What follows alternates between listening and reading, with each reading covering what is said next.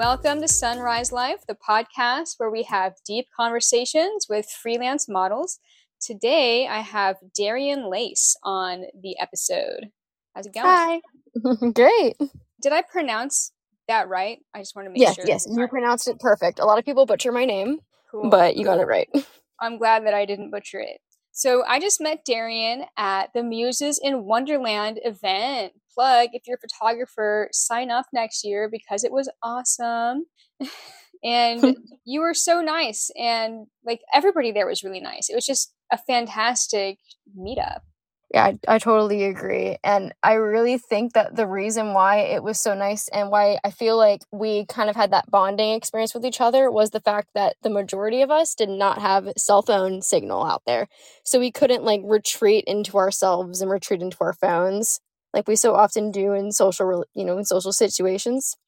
So I feel like that lack of access to the outside world on the internet really kind of helped everybody connect with each other and actually forced us to get to know each other and have conversations and be nice. I agree. Actually, I thought about that after the event. During the event, I was like, shit, I want to upload behind the scenes, but I can't. But you're right. It, it made us, forced us to be connecting with each other yeah, it was was very much a breath of fresh air. That was probably in all the events that I have been to, which is surprisingly a lot, even though I've only been modeling for about two years. It was probably one of the most positive events I have ever been to and ever experienced between the organization of the event, the venue itself, the models that were in attending. I mean, everybody was just so generous and so nice. And it, I actually didn't feel like it was that competitive of an, an environment. Yeah, I agree. Everybody seemed to be really supportive of each other. So you said you've been modeling for two years. Is that just modeling full time two years or just modeling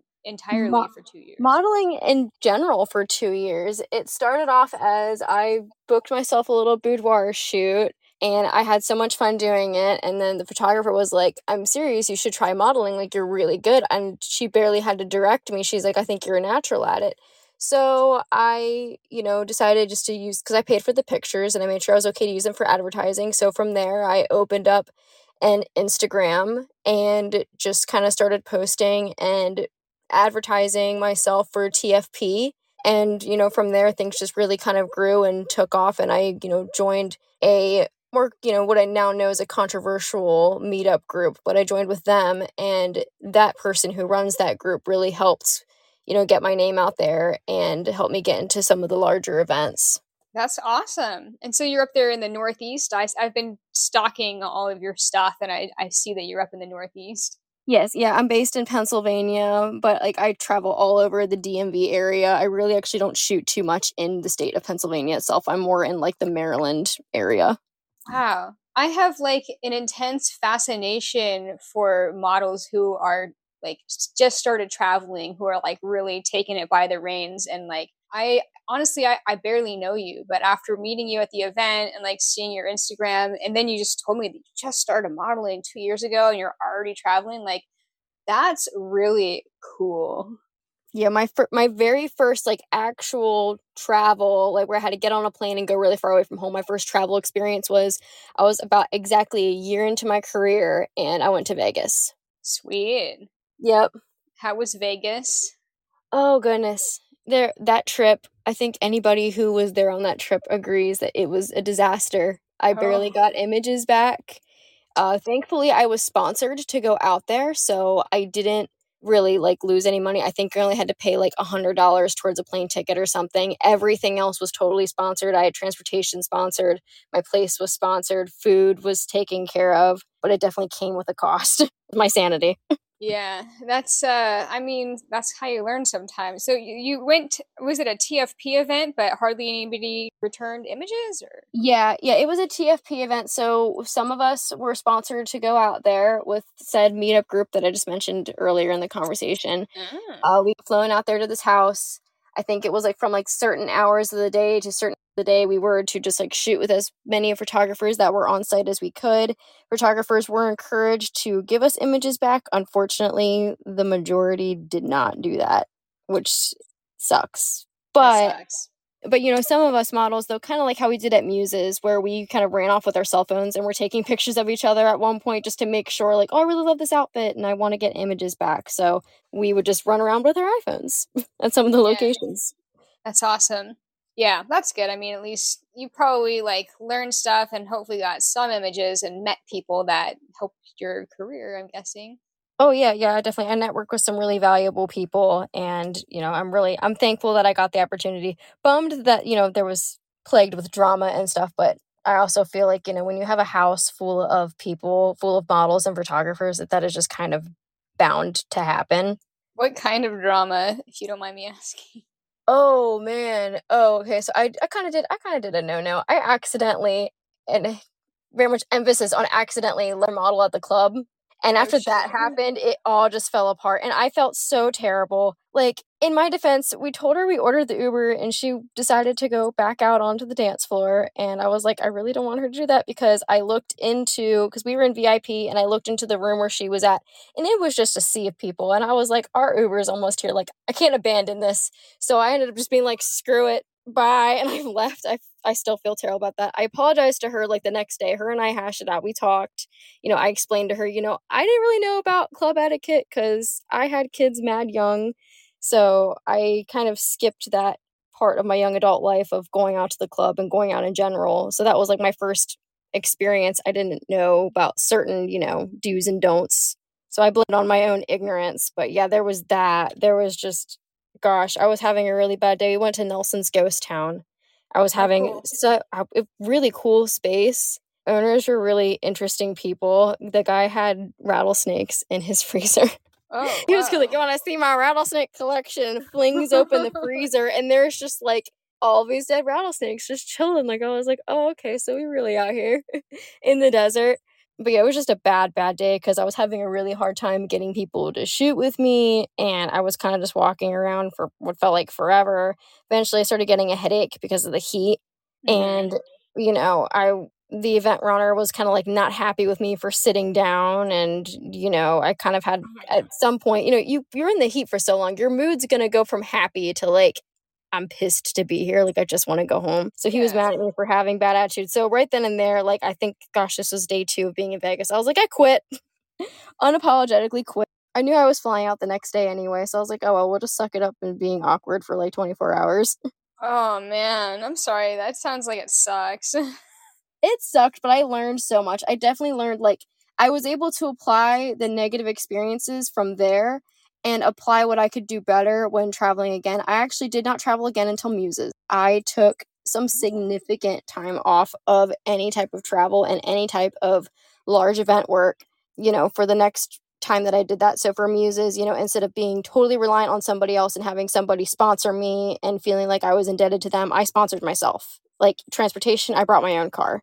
You know, Sweet. I shared an Airbnb with a whole bunch of other amazing women, you know, we made sure that you know we each had food for ourselves. We ended up you know doing family dinner anyway but we still had options of like being able to fend for ourselves. So i made sure to make it like a totally independent trip where you know i had you know plan a plan b plan c in case if anything went wrong instead that's of just good. being totally reliant on somebody else. That's that's great. I'm i'm glad to hear that. I've i've heard and also experienced that sometimes when the photographer books your flight and then books your accommodation they feel like they might be entitled to some kind of special attention, or if you fall out of favor with them, I've heard in some cases they might cancel your return flight because they have the power to fuck with your travel plans if they're the one that booked it. So oh, yeah, oh, way to go for taking the reins on that. And in the end, it's like I think it feels better and you'll be more confident in your trips if you're, you know, taking the reins on all that. It, it is tempting when somebody's like, oh, come to my city, I'll fly you out. It is tempting. though. it, it is very tempting because it's like, oh, I don't have to put this money out. And then I can just, you know, do nothing but profit. But then, like, I don't know, I know some sponsors, and I've heard sponsor horror stories from other models where it's like that sponsor feels like that they own them almost. It's like, you know, mm-hmm. you know, and I'm not going to pay you until I'm good and ready and like all this. Thankfully, I haven't had that type of experience with sponsors. It was just more along the lines of just feeling like you know I owed them everything and stuff, and you know them kind of you know being like, oh, I can kick you out of the house if I want to, and all this and that. Mm. Like that was very intimidating. Being like, crap, I'm out here with no money. so for muses, I definitely made sure to you know, have all these backup plans in mind and, you know, like that, that was much more comforting and that's like, what i would give advice to any newer models as well being like you know make sure that you have plan a plan b plan c just in case. That's great. Do you mind if i ask how old you are? I am 28 years old. Oh wow. And most think i'm a lot younger than that so i'm just going to take that guessed, and run with it. I would have guessed like 23 Yep, that's that's when I get I get between 21 and like 23, 24, which is great for my career. Yeah, totally. So with so you started 2 years ago, you started when you were 26. And yep. like what made you besides the photo shoot that you had where they told you you should do this, like like career-wise, like is freelance modeling like where does it fit into your life? Is it like your main thing or are do you have other like income streams as well? It is my main thing that is it's like my one source of my income. I just started teaching pole dancing, which I do a little bit on the side, but yeah, for the most part, it just you know just a nice supplemental income. It pays for you know some fun stuff and whatnot. I saw that you were teaching dance, and I like looked at some of your videos, and I think that stuff is like way cool. I freaking love it. I actually got into dance because of modeling. I was like, oh, I want to get more toned and get a little bit more fit. And I think that maybe like you know, learning the different dance moves and stuff with pole, like it will help me be more fluid in posing and give me new posing ideas. And it definitely has. And then it now is like my first love. Like I love modeling, but dance, like if I had to pick between the two, I would choose dance and aerial like any day of the week just because of how much fun it is. And it's a different type of community as well. That's awesome. I, I wish I had the dedication for that, but I think I I might be shooting myself in the foot a little bit by traveling too much. I don't have like a consistent way of like getting to a dance studio, I suppose.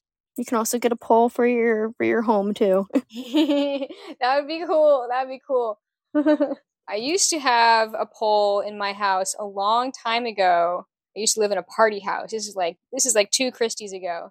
But I didn't know how to do any tricks on it. I just bought it because I lived in a party house and I thought it would add to the atmosphere. Oh my gosh. I mean, it definitely will add to the atmosphere. but please tell me it was not a cheap one off of Amazon because, man, do I cringe at the sex store poles and the Amazon poles. Like, oh, look at this pole for a $100. Like, yeah, it's going to snap in half and you're going to die. so I bought it on Craigslist. And when oh. I went oh. to go buy it, there was like two ladies with strollers that were selling it to me. And so they had their like infants and their strollers, and I met them at the the Tacoma Mall parking lot and I bought this. It's the kind of pole that you like twist and it like like pressurizes against the ceiling and the floor. Tension pole. Yep. Yeah. So we did it wrong and it ended up punching a hole in our ceiling and yeah. So Oh, you have to you have to use a stud finder. That's why that's why they tell you to use the stud finders. That way you don't put a hole in your ceiling. Oh I think that we did and we just did it wrong. I don't know. We didn't know what we were doing. oh my gosh. That sounds so bad. Yeah, and plus people that were like like dudes would like swing around on it that they were like over the the weight limit and it would like fall over and yeah. Anyway, so I had a pole, but I can't. I screwed that one up. I didn't have any good experience of like mm. actually practicing any cool moves on it. Oh my gosh. yeah. That being said, the attempts that I did make do make me appreciate people like you who are talented with doing interesting things on a pole because that is hard. Oh, thank you so much. It is hard. It is very, very hard. It's like people ask me for like, oh, well, how can I do this trick and I, how can I do that trick? And I'm like, okay, conditioning. It is a lot of calisthenics exercises, lots of push-ups, lots of exercising, u- utilizing the pole and engaging those muscle groups because that's where you get the strength from, you know, to be able to lift yourself aerially and spin around and go up into handstands and, you know, only be gripping the pole with one hand and stuff. It's a lot of body strength. So I always tell people, like, go to the gym and work out, condition, you know, get your muscles muscling. Yeah. and then try it. Yeah. Yeah. That's good advice. I think a lot of people, like, because of its taboo or whatever, a lot of people don't give the credit of the amount of effort and training that it takes to do that. Oh man, the first my very first pole practice I ever went to, I woke up the next day and literally felt like I was hit by a bus. Like I was so sore and all I did was like a couple of moves and I was like, why am I so sore? Wow. It's crazy. So with your modeling, like what where do you see it taking you? Do you just want to keep on riding the wave and like traveling for modeling or like do you have aspirations in it? Like I'm so curious just cuz this is a different era today than it's a completely different world to when I first got into traveling modeling. Like everything is different. Like social media is like you know the main way of communication and booking and and all this stuff like so like i'm just so curious people who just got into it like what what are your desires and like how do you see it fitting into your life in the next you know few years or whatever?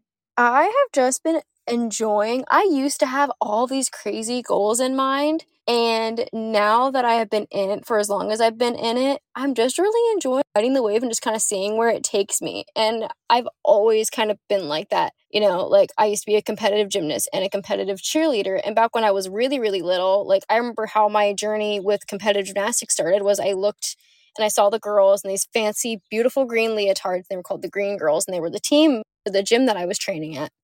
And I looked at my coach and I was like, I want to be like them. I want to do what they're doing. And my coach told me, you know, we'll put your mind to it and work really hard and maybe you can. And I kind of took that as a challenge.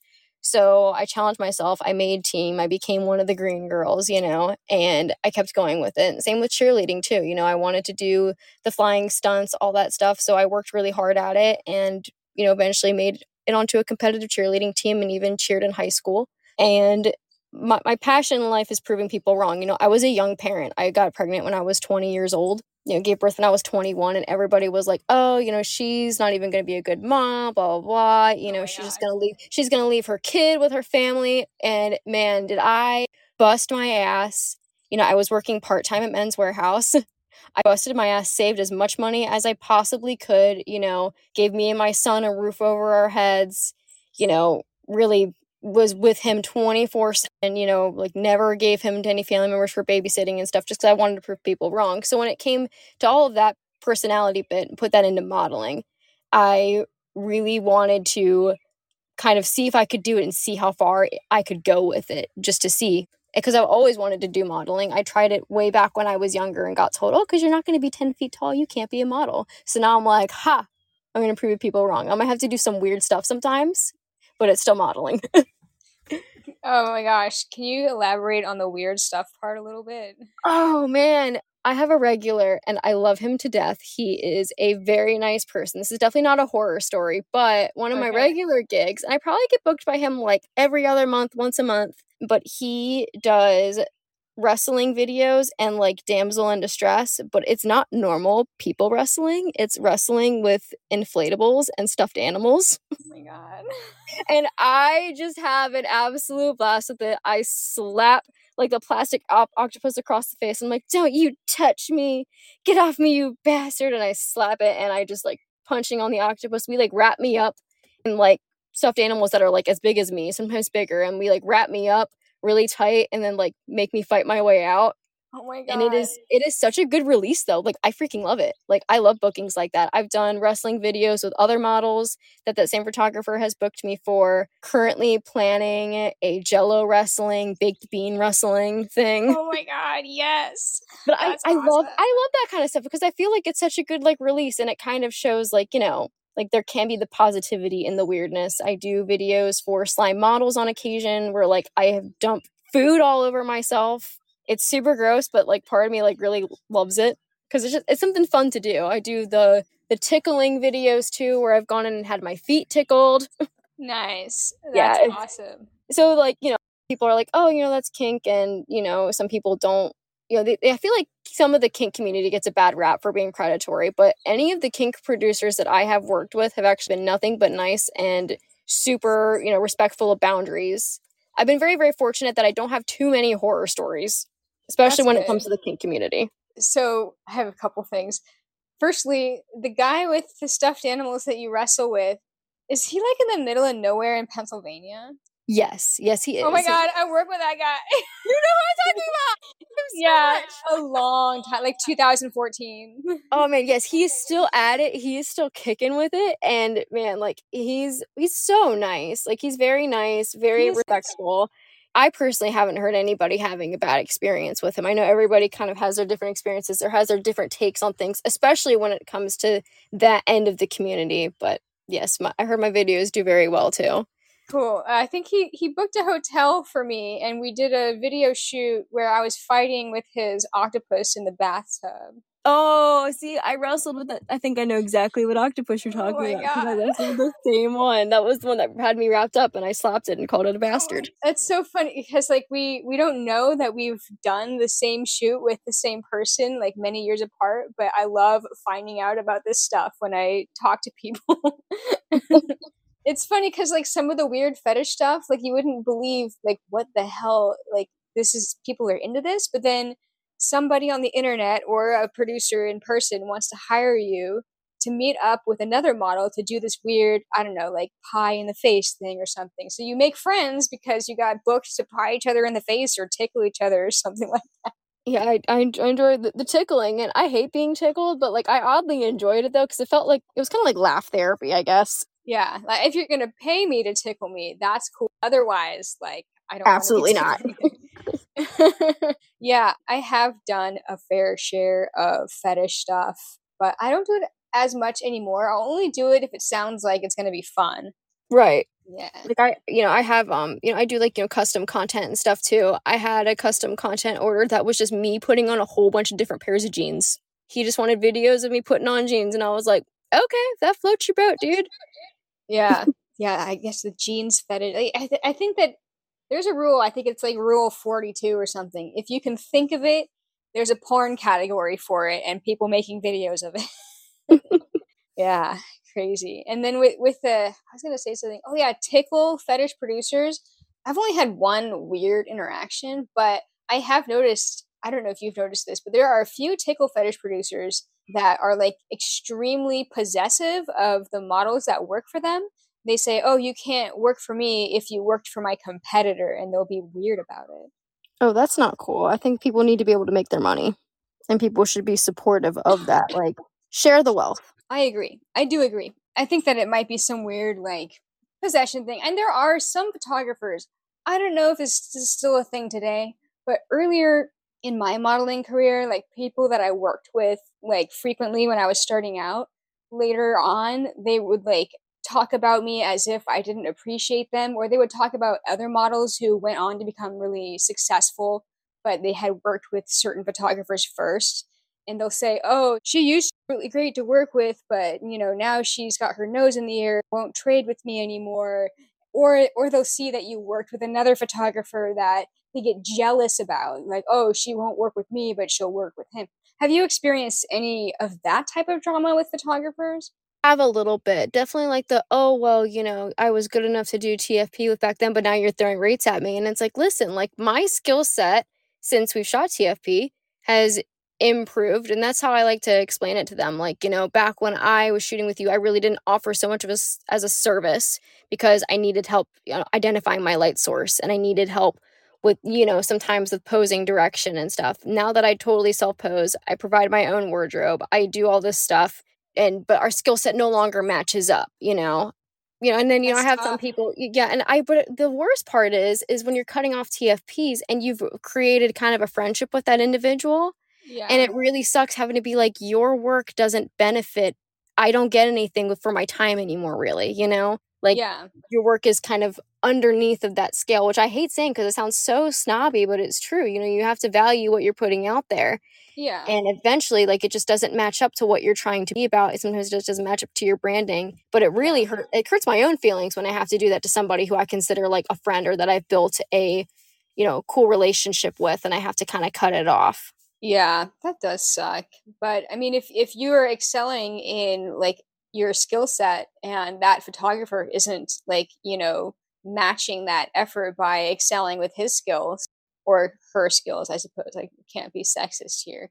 But there I hate to say this and some photographers on this podcast are going to really hate this, but a lot of photographers plateau at a certain photography level and they feel like they know everything and don't want to further their experience as far as like what kind of lighting or experimentation they want to do and you're right a lot of a lot of people who've been shooting for a long time they don't improve the quality of their work but a lot of people do but i've seen such a vast variety of photographers who you know, they say they've been shooting for 40 years, but all their photos are out of focus. Or they've been shooting for two years and they learned a shit ton off of watching YouTube videos and they're on the cutting edge of technology and they're amazing. So there's a variety of, of people and their talent.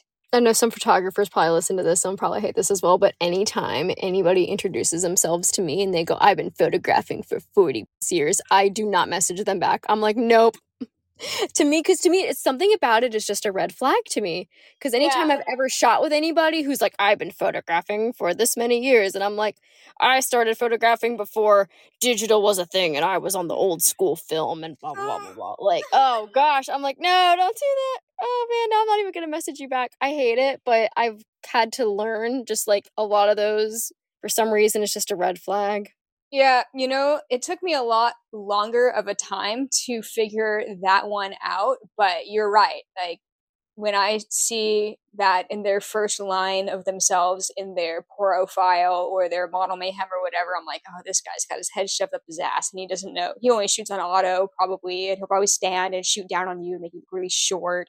I hate that so much. I'm like, just get low and tilt the lens up a little bit because I've disappointed some people. I'm extremely short. Most people think I'm around five seven because I photograph long and tall if they photograph me well. Yeah. And so I've walked into shoots before and they, oh no, she's short. And I'm like, yeah, I'm like, but if you shoot me low, I promise you will not be disappointed. Yeah. How tall are you? I am four foot 11. Oh my gosh, you are short. I'm a teeny tiny. I call myself a spicy nugget. I'm the Wendy's spicy chicken nugget left in the backseat of a mom's minivan. that is my essence. yeah, I'm I'm five. Okay, I say I'm five. I'm like five one and a half, but whatever. All right, so we're gonna round you down and say you're five foot one. Okay, so you're only a little bit taller than me. yeah, I mean, but you're right. As long as the photographer has their angles right, it honestly doesn't matter unless they're making you pose with another model who's way taller than you. You can't tell. Oh yeah, I've I've had to I've had to get snooty with that too a little bit. Like when they want to pair me with somebody, like my general rule of thumb is like if I if my head is beneath their shoulder line, I won't shoot with them just because we're I'm going to make her look stupid tall and she's going to make me look ridiculously short and it's not going to be flattering unless we're like only sitting. If we're sitting and we're not standing then I'm like okay, that's fine. But if she's like yeah. if they like want us like standing back to back, which I've had before, I'm like, mm-hmm. "Oh my mm-hmm. god, you're going to make me look like a midget. Like what is this?"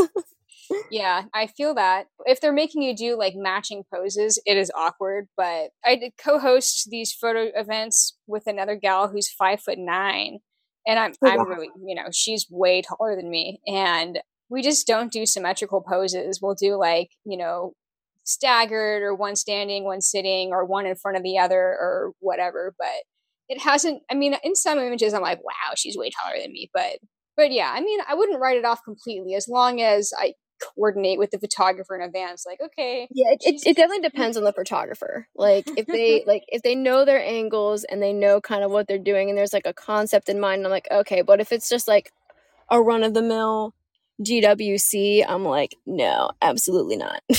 Yeah. With all this being said about like weird photography experiences i want to bring up a part of the podcast that I have everybody do. It's called the Photo Shoot Fail of the Week. Can you describe a scenario whether the photo shoot itself was weird or crazy or the photographer was out of line? What's your photo shoot craziest story? Oh my gosh, man, I've got a couple. Am I allowed to share more than one? Yeah, totally. okay. So we're, we're gonna go from like the most tame to like the worst of the worst. So okay. My most tame one would be I had a booking at a workshop and I had a one on one. And this individual, oh my gosh, he brings in this mirror and he sits it on like kind of like on the ground, like on like a raised, like kind of like on a platform type thing. And he's like, okay, I want you to like get, you know, totally nude. And I'm like, okay, because this is a, you know, a nude booking. So I get undressed and then I'm like, okay, so what's the mirror for? And he's like, oh, I want you to sit on the mirror. And I was like, oh, okay. So, you know, I'm sitting on this mirror, butt naked. Then he's like, you know, I'm making model faces. I'm trying just to get through it because I'm like, this is going to look really, really freaking weird. I can already see it in my head that this is not going to look flattering. Then he wants me to be making nothing but cheesy smiling faces. Yeah. So, somewhere on a photographer's hard drive is pictures of me sitting on a mirror smiling. There was another, and that same photographer during that same session was like, you know, okay, then he wanted me to sit on a bunch of pillows. He took the mirror away, had me sit on a bunch of pillows, and he made me lean back and made me stick my tongue out, took the picture, shows it to me, grinning from ear to ear, and goes, Looks like you're licking your own. Hoo ha. And I was like, Oh my God. He's like, Do you like it? What do you think of it? And I was like, This is great. What the fuck? I was like, Oh my gosh. Yeah, he was an interesting character. The event runner knew what he was about and like had kind of preface being like, "Oh, you have a booking with this guy. He's super weird." And I was like, "Okay, then why do I have a booking with this guy if he's super weird?" And he goes, "Oh no, he's harmless. He's not going to touch you." And I was like, "Okay, I guess so." That is um, weird. Yeah, now like kind of more into like no, that was like lighthearted. Kind of more. There's more two serious stories. The first one being that I used to, and I no longer offer this anymore because of this incident. I no longer will shoot it. I used to do shibari. I got into a little bit into the rope space. My first couple of shibari shoots were with somebody else and they went really amazing. He was an excellent rigger. I never had any pinching. I actually did suspension work with him because I trusted him so much. So then another shibari person reached out to me and was like, I want to book you for a shibari shoot. So I said, okay, you know, not all riggers are the same. This one, unfortunately, was a bad apple. So he has me rigged. Uh, he has me in one of those like ties where my arms were tied to my calves. Okay. And I was totally spread eagle. We're shooting. He keeps looking at, you know, this is a full nude shoot. He keeps looking at my lady parts, licking his lips and going, mm, and I'm like, oh my God. Like, ah. I was so, but I'm like, you know what? Just push through it because this booking was a lot of money. So I was like, just push through it. Just do it for the money. Just do it for the money. Just try to tune it out. And then eventually, though, I had to get a point where I was like, you know what? We need to stop this right now because he had said something along lines of, you know, I wish that I could, you know, oh eat God. you out Oh, or, I'm you know, cringing put, so hard right now. You know, put a vibrator on you, and I'm just like, okay, we're done here. We're done here. Also, he had me tied with macrame, not even regular shibari rope like you're supposed to. So I was tied with macrame. I was itchy. My skin was crawling for more than one reason. Uh, it was it was terrible. But I did ask to be cut out of the tie, and that we were finished, and that I just needed to get home and get paid. I never heard from him ever again. I never spoke to him ever again. Thank God uh, as far as I know, he's not super active in the community anyway. It was just such a weird and awful experience, really. That's fucked. Yeah, I'm I'm cringing for you on that, like bad. yeah. Oh yeah. And after that, I didn't. I no longer offer Shibari anymore, just because of that particular situation. Because you know, I didn't want to have myself again. Kind of bringing back to the Vegas conversation, vulnerability. You know, I'm totally reliant on this son of a bitch to untie me. yeah. I mean, and realistically, like he could have done whatever he wanted, you know, and I wouldn't have it wouldn't have been able to stop him physically. So that is why I, I no longer will offer that, you know, content. I don't shame yeah. anybody for shooting that content. It's just not for me anymore, just because of that one bad experience. Yeah. And what I've learned in that regard is that oftentimes, not always, but oftentimes, if they're doing like damsel in distress, like content for their website or whatever, generally they want the model to have a good experience if they're making money off of their content. But if it's just some guy that's like hiring you for a shibari gig, you know, for his own like personal desires or whatever, personal collection. Yeah, I'm assuming that this guy that did this was probably the latter, the personal collection type guy. Yes, he definitely was a personal t- collection type guy. I never saw those images. You know, I've done work for art galleries and stuff before, and none of that ever came up in a gallery. none of it, you know, it it just yeah. Oh my god, yeah. Hard no for me. Will never recommend anybody ever work with him. yeah, I'm. Is that in the Northeast? I'm not going to ask you to say his name. I was curious. Yeah, yeah, that that is in the Northeast. It's more Harrisburg, Pennsylvania area. He is a known creeper, and that was my own mistake too. Was I had heard horror stories. I had had a shoot with him that wasn't Shibari related, and it went mm-hmm. okay. I think it was actually like my second photo shoot as a model that I had with him. So at the time, I didn't really like understand because looking back on things now and knowing what I know now, I was like, oh my god, why'd you even go back for a second shoot with that guy?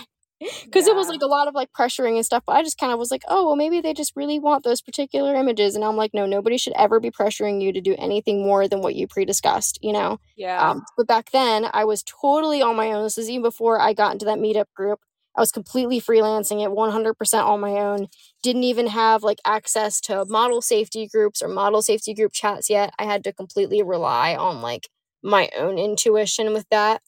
But then, yeah. you know, I gave him a second chance and I was like, okay, so we definitely didn't imagine that whole thing. He's definitely unsafe. And this is a really interesting topic, too, because when it comes to newer models breaking into more full time modeling, they're the ones that are the most vulnerable to this type of thing. And it's us experienced models who've been doing it for a while who are already in the safety groups who like are already talking to each other.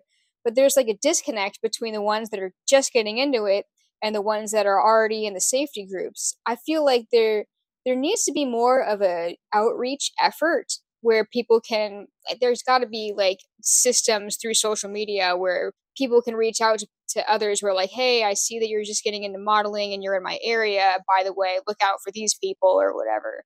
Yeah I, I definitely wish that like, there was like some sort of like roster that you could sign per area. Be like i'm a new model like help me. And i have had new models to my direction before i always tell like people that I'm photographer friends with, hey, if you ever work with a new model, please send her my way, and I would be more than happy to give her the list of known photographers in the area. Be more than happy to give her some advice. That's actually how my relationship began with my best friend. She was a brand new model, and a photographer friend of mine hit me up and was like, "Hey, she needs some advice. Like she's just not breaking into the space, and I know that you know, you know, a lot about who to and to not work with, etc." So, you know, he threw her my way, and you know, we blossomed actually into a beautiful, wonderful friendship, and now we hang out all the time. That's awesome. Did you say you had another horror story, or was that? Oh the... yes, yeah, yeah. I have, I do. I have number three. This one's pretty heavy. I have to provide a disclaimer to give you some context about the story that Darian is about to tell, without giving up too much information, because I, I don't want to do a disservice to my podcast guest. However, the story that she's telling is a very vulnerable story, and there are some details in her story that she did not feel comfortable exposing because she had been threatened by some people that were involved in this in a legal way. So she was very careful with her wording and the things that she said to protect herself. Just understand that as she's telling this story, she's being very careful with her words. And I do okay. want to preface this by saying that what I'm about to say, what it was 100% consensual. Was there was no RAPing involved in anybody. This was just a really poorly communicated, executed shoot. So I had a shoot with another model, and we were going into this shoot knowing that we were going to be filming content for OnlyFans and knowing that we were going to be filming adult content. Back when I first got started in modeling, I was more into the adult industry space more than anything. So you know, we had scenes pre planned out. Everything was planned. Everything was good to go. So her and I were shooting together and stuff. Everything's going fine. A, another model shows up to the house that we were at at this um studio for this workshop.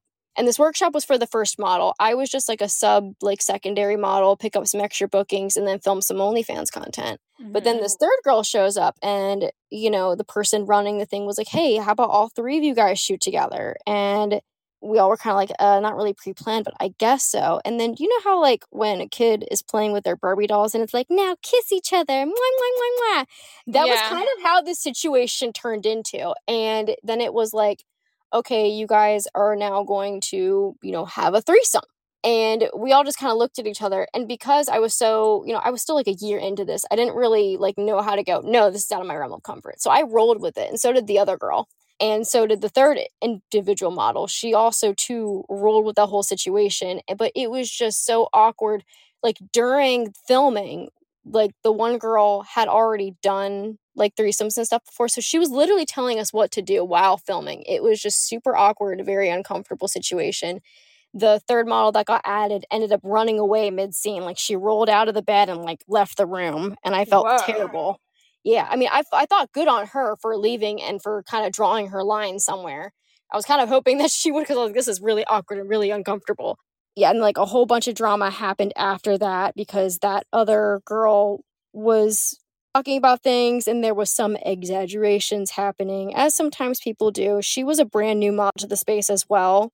I felt terrible that she exaggerated some things because those exaggerations, you know, end up getting somebody accused of RAP, which I don't think is ever okay. You know, you have to be so careful with mm-hmm. flinging that word around that is not a word that needs to be taken lightly.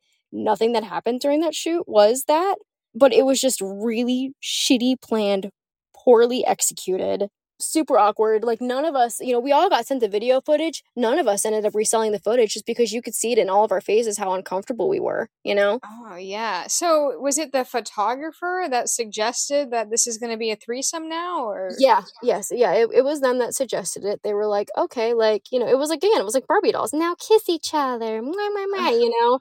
And, you know, me being, you know, I I'm a people pleaser. At the time I was. Now I'm kind of like, meh, you can go ahead and screw off. Like, I really don't care what you think of me. But back then, I wanted to please so bad. So I was like, okay, we're just going to suck it up and do it. You like girls anyway. Here's two of them, you know? And yeah, now looking back on things now, I really wish I would have just been like, this wasn't pre planned. Like, I can't do this. Like, screw people pleaser. That's really interesting. So, you like, the third model jumping into the mix and then the photographer suggesting or i suppose videographer was video whatever that that person filming probably just assumed that everybody was going to be okay with it and they probably also had ulterior motives because they wanted to see that happen. Is that kind of the am i right on that? Yeah yeah i think you're right. I don't think it was entirely like malicious intent like we're gonna make buddy super uncomfortable because nobody wants super uncomfortable video footage. You want the footage to be hot and sexy. It's not hot and sexy when you're going what do I do with my hands? There's two ladies. Like, I don't, like, does each of you get a hand? I don't know. So, yeah, I mean, I definitely think that it was just really crap communication. And I definitely think that with uh, scenes, especially when you're not branded as that, and especially yeah. when a photographer, like, you know, like there are, you know, like porn producers and stuff. But with porn production, what people don't see is the planning that goes into it, you know? Prepping your body that goes into it. You know, like I know, you know, porn stars work really hard to prep their bodies for certain scenes and stuff. So I definitely think that, you know, like and that's where I think, you know, porn culture is a little bit toxic, you know, with porn being so easily accessible on the internet is like you see, you know, two people banging. You don't see the people, you know, laughing and cracking jokes in the middle of scenes. You don't see them pre-discussing boundaries, you know, you mm-hmm. don't see any of that. So some of these photographers, you know, because they're so used to just seeing just the porn shot, they think that that's how it should be when they don't realize that pre planning that has to go into it. So that way you don't have some poor girl running away mid shoot because she's like freaked out about being thrown into an all girl threesome. Yeah, I heard a quote that has always resounded with me. It says, if it's not a hell yes, it's a no. So yep. it sounds like it might be like a everybody was people pleasing to continue the situation, but but it wasn't a hell yes. No, it definitely was not a hell yes. I mean, like I was hell yes to, you know, it just being me and the one girl because I already knew her, you know, yeah. we had, you know, a modeling relationship already. I had shot with her previously and stuff. So I was like, you know, and prior to the whole like, you know, threesome incident, it was a very lighthearted day. And then that whole incident happened and it just kind of everything just went to shit when the other girl ran off, me and the other girl, like me and the first model that I was originally supposed to just shoot with, you know, we talked and we were like, okay, we're going to turn lemons into lemonade and we're just going to go live on OF and try to make some extra money to make, you know, this day just a little bit better. Maybe we can, at least we walk away with, with some extra cash, you know, it's kind of worth it. But yeah, like my advice to anybody who's looking to get into that type of space or make that type of content, like you can't just be like, yeah, we're going to make content. You have to actually like plan out what you're going to do, who is going to do what write out, you know, your boundaries and your limits. I've done shoots like that before where I've shot adult content and we wrote out boundaries and they went really smooth, you know? Yeah. Like every everybody jokes about my one boundary being like absolutely no butt stuff. I'm like, no butt stuff. Don't even ask about it. I won't do butt stuff, you know, to you or to myself. yeah, and as long as it's expressed in advance, then, you know, that feels good to like move forward with the filming. Exactly. My word of advice to anybody who's, you know, doing the modeling thing, you know, don't ever on the spot film any type of content like that. Also, just because it's not safe. I mean, you know, people should be getting, you know, STD screen. Not to say that people are dirty. It's just, you know, you never know. You know, there are people who've only slept with one person who end up with a very unfortunate, you know, STI or something. Like yeah. there should be STD screening involved and there should be like 100% everybody's on the same page group chat pre planning who is going to do what, who is comfortable with what, who is uncomfortable with what. Yeah. I just recently had like a group Zoom call with an intimacy coordinator who works in like Hollywood movie scenes for like sex scenes and stuff. So, and she was mentioning that it's common in like the mainstream film industry to have an intimacy coordinator set. But back in the day, like the 80s and 90s, before it was like standard, it was really hard to get intimacy coordinators involved because the producers didn't want to have another person on scene that was allowing the actor or actress to say yes or no to what they were going to be doing. And that intimacy coordinator and I were on a group call with another model who is creating a document that's going to be passed around and they're working on the legal logistics of it but it's supposed to help the modeling community particularly in erotic modeling shoots to have a document that ha- that has a list of like all the things to circle yes or no to and i thought it was a really interesting conversation and that having that document readily available for people could be like helpful for the industry or just you be used as a tool to like co- communicate that and I, I definitely think that something like that could be helpful. I think it should be part of just like the call sheet. I've done a couple of photo shoots where there's been a call sheet, like what I'm expected to do, what wardrobe I'm to bring, how to do my hair and makeup. And those call sheets are super, super helpful. So I feel like if you're going to be doing a duo set with another model that that should be part of the call sheet of just like you know this is what's expected this is what i'm looking from you list off your boundaries and send it back over you know i, I feel like that should be just like the standard especially when it comes to any type of duo content or you know adult content in general yeah i mean i i can understand if one of the three people that were like involved in that situation felt that their boundaries were seriously crossed because I mean if the boundaries weren't communicated clearly when they added that third person in, you know, that I mean that could be traumatic. Everybody everybody ingests, you know, things that happen to them in different ways. Yeah, I, I, I do know that that extra girl that was added on was traumatized. You know, I talked to her afterwards, kind of got her thoughts and feelings because at the time I was really gaslighting myself and being like, no, this is normal. This is normal. No, like you're just being dramatic. You know, you're not being open minded. And, you know, when I reached out to her about everything and she was like, that was really messed up what happened to us. And I was like, okay, so she's not the only one that feels like this was traumatic. Because yeah. she wasn't so, she's not so deep into like, as deep into the modeling stuff as like the rest of us are.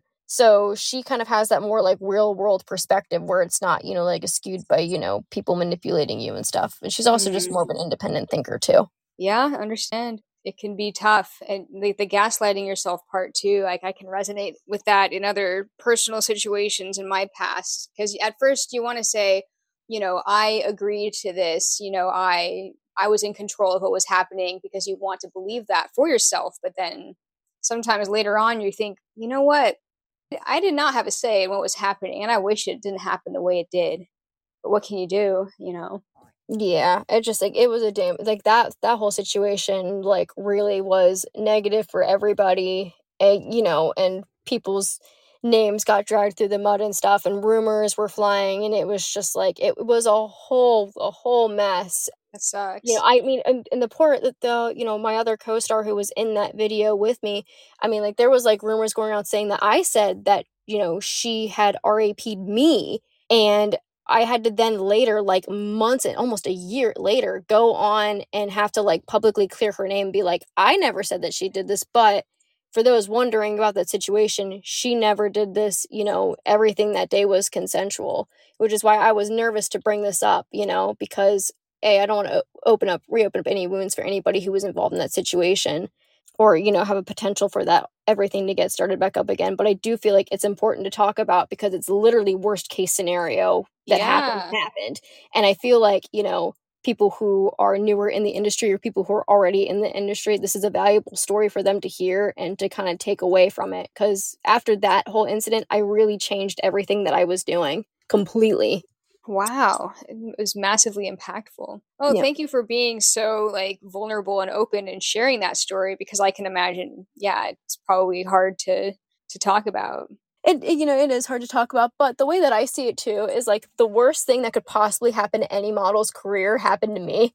you know, I had a hateful status posted about me written by a very very popular individual in my area, a photographer, and you know, I really had to overcome that whole situation and it literally is the worst thing that could possibly happen to a model in my opinion one of the worst aside from being you know essayed having somebody try to drag your name through the mud and everything. You know, so I'm like, okay, the worst thing that could possibly happen happened. So now we can just freely talk about it because, you know, it's not going to happen again.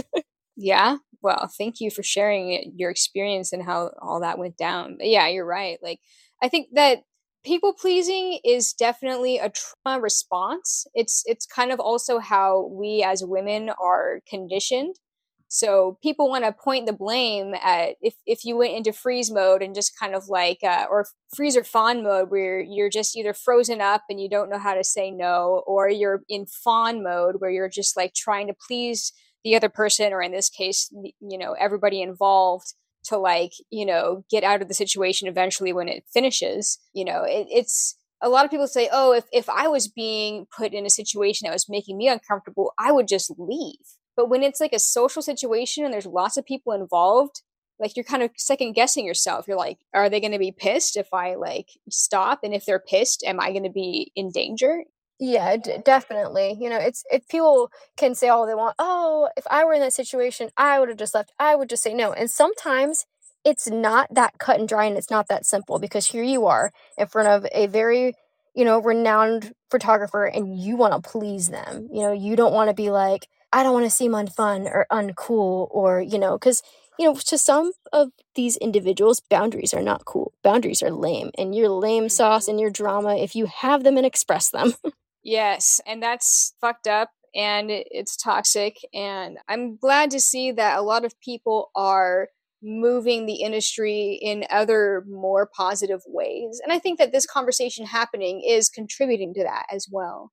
Oh yeah, no, absolutely. I feel like conversations like this need to happen, you know. And I feel like it also, you know, kind of shows, you know, like yeah, not everybody always says no and they make they have regrets afterwards, but then you take away from those. You know, my takeaway from that was I'm never going to shoot that type of content again. I'm done. You know, after that whole situation, I was like, okay, we're not going to put ourselves in a situation where there could be a third person added because when you add, you know, choose, you know, too many people I also feel like contributed to that whole negative situation. But I made mm-hmm. sure not to put myself in that spot again. That's good. I suppose uh, unless it was like with a legit company that was not going to pull that kind of bullshit, you know, but doing it with freelancers at a workshop or whatever, yeah, that recipe for disaster and not handled by professional or empathetic hands, unfortunately. Exactly. Exactly. So I'm gonna. I know we've been we've been just talking our heads off here. I've, I have not gotten to the the rising phoenix question yet. So can you describe something in your life that was a challenge that you had to overcome? Gosh, I would actually say this happened very recently. So, you know, I kind of alluded to that. You know, one of the worst things that can happen to a model is having a well known photographer bash them publicly. Mm-hmm. and that mm-hmm. happened to me it was such a sucky situation. I didn't really know how to handle it. Thankfully, I have some really great, you know, PR type people in my life who were telling me how to handle that situation, and I will forever be thankful for them. I never even paid that post any mind. I never addressed it on social media. This is actually the first time I'm ever even talking about this publicly. Oh, wow. Yep. I, yeah, I never I've never shared my thoughts about this publicly. It was upsetting to see. And you know, I was waiting for all the mm-hmm. hate messages to come my way and hate comments to come my way, and they never came. And then I watched so many amazing women and models, you know, jump to my defense publicly and publicly defend me. And that was so amazing. And, you know, I so I just sat back and just watched it all and just kind of let whatever happen happen. And the way that I saw it was, you know, if we now, sometimes ostriching doesn't work. Sometimes you need to handle your problems head on. But with that particular problem, I felt like what was best was just, you know, instead of adding more fuel to the fire, just staying quiet and just sitting back and just letting that wave happen. And it ended as quickly as it started. And I came out on top of it, you know, and I feel like, you know, it's not all models' careers can survive drama like that. Because this post that was made about me was bad. I mean, it was like, there was a lot of untruths there. There were half truths there. There were exaggerations in there. You know, there were people saying that, like, an ex boyfriend of mine commented and was like, she came at me with a knife. And most people who know me are like, she's a pipsqueak and can't even do anything. Um, yeah. But it was, I mean, the post got out of hand pretty quickly. And then the post actually later was like deleted. I think it was not even up for a full 24 hours. It was up long enough that a lot of people saw it, but a lot of people defended me too more defended me than supported that post about me. So I really had to kind of just give it time. I didn't lose anything because of it. You know, if I lost any model people in my life, it was probably for the best anyway because in my opinion if people are going to believe stuff about you that's not true then that's that's not someone who needs to be in your life anyway either professionally or friendship or friendship wise yeah, agreed and something that i've witnessed when it comes to photographers or models or anybody really is that your reputation is really going to back you up have you had or has any individual had other things mentioned about them that were, you know, defamatory. And if somebody has a history of having derogatory things happening in association with their name, then over time it's going to be that's the person that's the problematic one, not the, you know, model that was in a threesome that was a surprise threesome you know like i i'm obviously i wasn't there i'm not gonna you know pretend like i can like judge what my opinion of the situation is. It's not my business to do that. You know, it's definitely none of my business, but just based on the description of the scenario, I and and my experience in modeling and being in situations where there's somebody holding the camera and then there's, you know, women in front of the camera. Generally, the one holding the camera is the one that's saying what f- they want everybody else to do. And if that communication isn't like yes for everybody involved, you know, then it's kind of like a power dynamic thing, which does not make the you, the subject, that's one of three subjects, the problem person. Like, what the heck? So I would definitely raise an eyebrow at the person filming and directing what was happening because the intimacy coordination there was not quality. No, it, it definitely was not. You know, I know that, you know, the head model that was there, you know, she really tried hard to like take charge of the situation and just kind of be like, okay, we're going to talk you guys through everything. But it was just still like having that communication prior would have been extremely valuable. And yes. my, my takeaway from that now is I just no longer say yes anymore on the spot. I have had to be like, no. And I really don't care if it gets me labeled as difficult to work with. yeah and, and the people that do find that type of behavior difficult to work with you don't want to work with them anyway like exactly the type of person that wants to spring something on you in the moment and then gaslight you saying oh i thought you were spontaneous and fun you know like fuck those people like no you have to bring shit up before expecting me to perform your fantasy like come on yeah, and I, I no longer all uh, like do stuff for like personal collections anymore too. I used to offer that service of like, okay, yeah, we're gonna film this video for like someone's personal collection. I don't do that anymore either. Like I really like created a lot of hard boundaries after that whole situation. That's I mean, this entire conversation that I've had with you, I've learned so much about you. And one thing that I want to note is like for the amount of time that you've been modeling, just two years, the amount of, like you said at the beginning, drama that you've been through and how you've had to persevere through it today in in the social media atmosphere where like one bullshit thing that gets said about you could taint like you know how people view you for a long time if if it is allowed to become that. Like that's crazy. I feel lucky that i started a you know way before facebook was popular. I guess not way before but i suppose i started modeling like 18 years ago like myspace oh my right? goodness. Myspace days. Yeah but like social media wasn't what it is now and definitely like major benefits to it like the safety groups that we have and the communication that we can have with each other as models but it can also work just as strongly in the wrong direction like a rumor can spread like wildfire and then if people have a standpoint on a situation even if you know they don't have enough information or it's really none of their business anyway like what happened with you like people will create their opinion about it and a standpoint. And with social media, people like, you know, create a like a hatred like party train against one person over a scenario that they honestly don't even know exactly, you know, what it's about and it's none of their fucking business. yeah, absolutely. And like in the last gosh, 2 years, I feel like I've just lived like a lifetime with the modeling. You know, I've already like been across the country already for it and stuff. I definitely am a lot further than where I thought I would be now. And like my old goals are no longer like my current goals, where I'm like, you know what, that would be cool if it happened, but we're not gonna like actively try to like fight for that to happen in my life. You know, like I would love to shoot for Playboy or shoot for MetArt at some point in my career, but it's not something I'm going to be like, I'm going to go the ends of the earth to reach this yeah. particular goal. If it happens, it happens. And that's kind of seems to be how things have gone for me, where it's like just kind of opportunities have like fallen in my lap. And I'm like, all right, cool, we'll take this and run with it and see where it goes, see where it takes us. That's cool.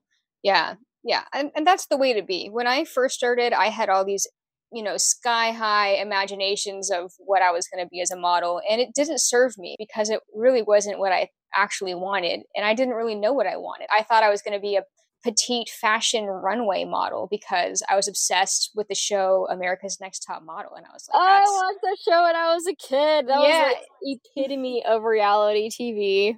Yeah.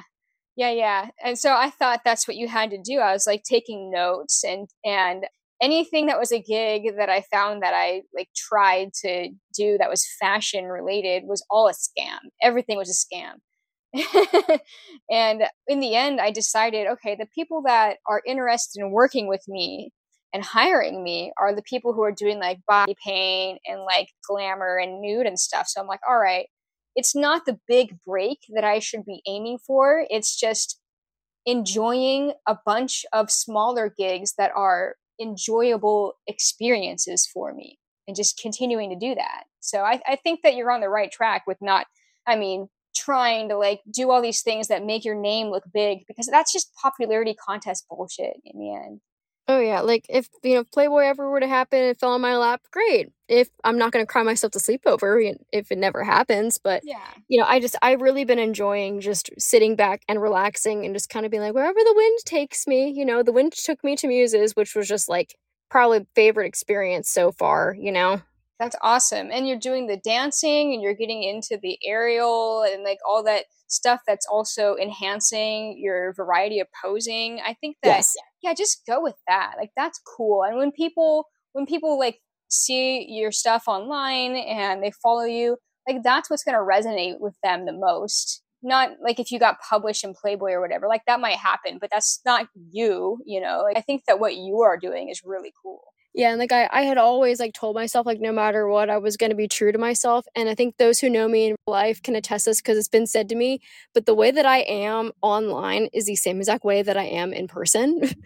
I do not have this fake sexy personality. I don't have it in me to be fake, and, and nothing against those who do. I know that some like to have like that wall of like this is my personal life and this is who I am, and I'm going to keep this secret and safe you know, and then have an alternate because you know you can't protect yourself having this kind of like alternate persona. For me, I just mm-hmm. can't keep up with it, so I'm like, we're just gonna be all Darian all the time online, unapologetically. That's awesome. I mean, that is that's so cool. I've I've loved having this conversation with you, and it just it gives me more like I suppose faith in humanity to hear from other models like you know who have even just gotten into it like you just saying stuff that you only want to be yourself and do things that make you happy. Because that for me took a long time to figure out. So that's awesome that that you're there. Yes. So we're closing up to the amount of time that I usually have these podcasts go for. Is there anything else you wanted to mention on the podcast? No, not really. I think we hit like all of my talking points because I had like little notes written down and everything for this. I took this very seriously because this is my first podcast. So I was like, we're going to talk about stuff. We're going to do it right. We're going to make notes. Yeah, no, thank you. Thanks for having all those stories pulled up and prepared because I love stories. I love hearing other. And the guy with the octopus, I fought with the same octopus. Like, what? Like, that's. Now, now I feel a little starstruck. Like, oh, this is the mm-hmm. same octopus that Chrissy Jessica also wrestled. Like, it's giving me a little starstruck moment. Oh my god, I think I have that video on an old hard drive. I'll see if I can find it. oh man, those those videos, man, they are like some of my most favorite things to shoot. I love light-hearted, fun content. There's something to be said for, you know, sticking up and smile, you know, doing the glamour thing because I like, you know, being like, yeah, I'm a mom who had a double C-section, breastfed two kids, and here I am, you know, 28 and a glamour model. There's something to be said for that, but there's also just like something about just wrestling with that polka dotted octopus that just unleashes a beast. nice. All right, Darian, I'm gonna let you go now, but I'd love to have you in a future episode sometime if if you'd like to. I'm I'm planning on coming up with like more targeted, like topical episodes down the road, like when I run out of models to interview, where I can bring you back and maybe even have more than one model, kind of like have a back and forth Oh, discussion be about fun. opinions and stuff. Yeah. Awesome. Well, thank you so much for having me on the show. I appreciate it. All right. I'll talk to you later. All right, talk to you later. Bye.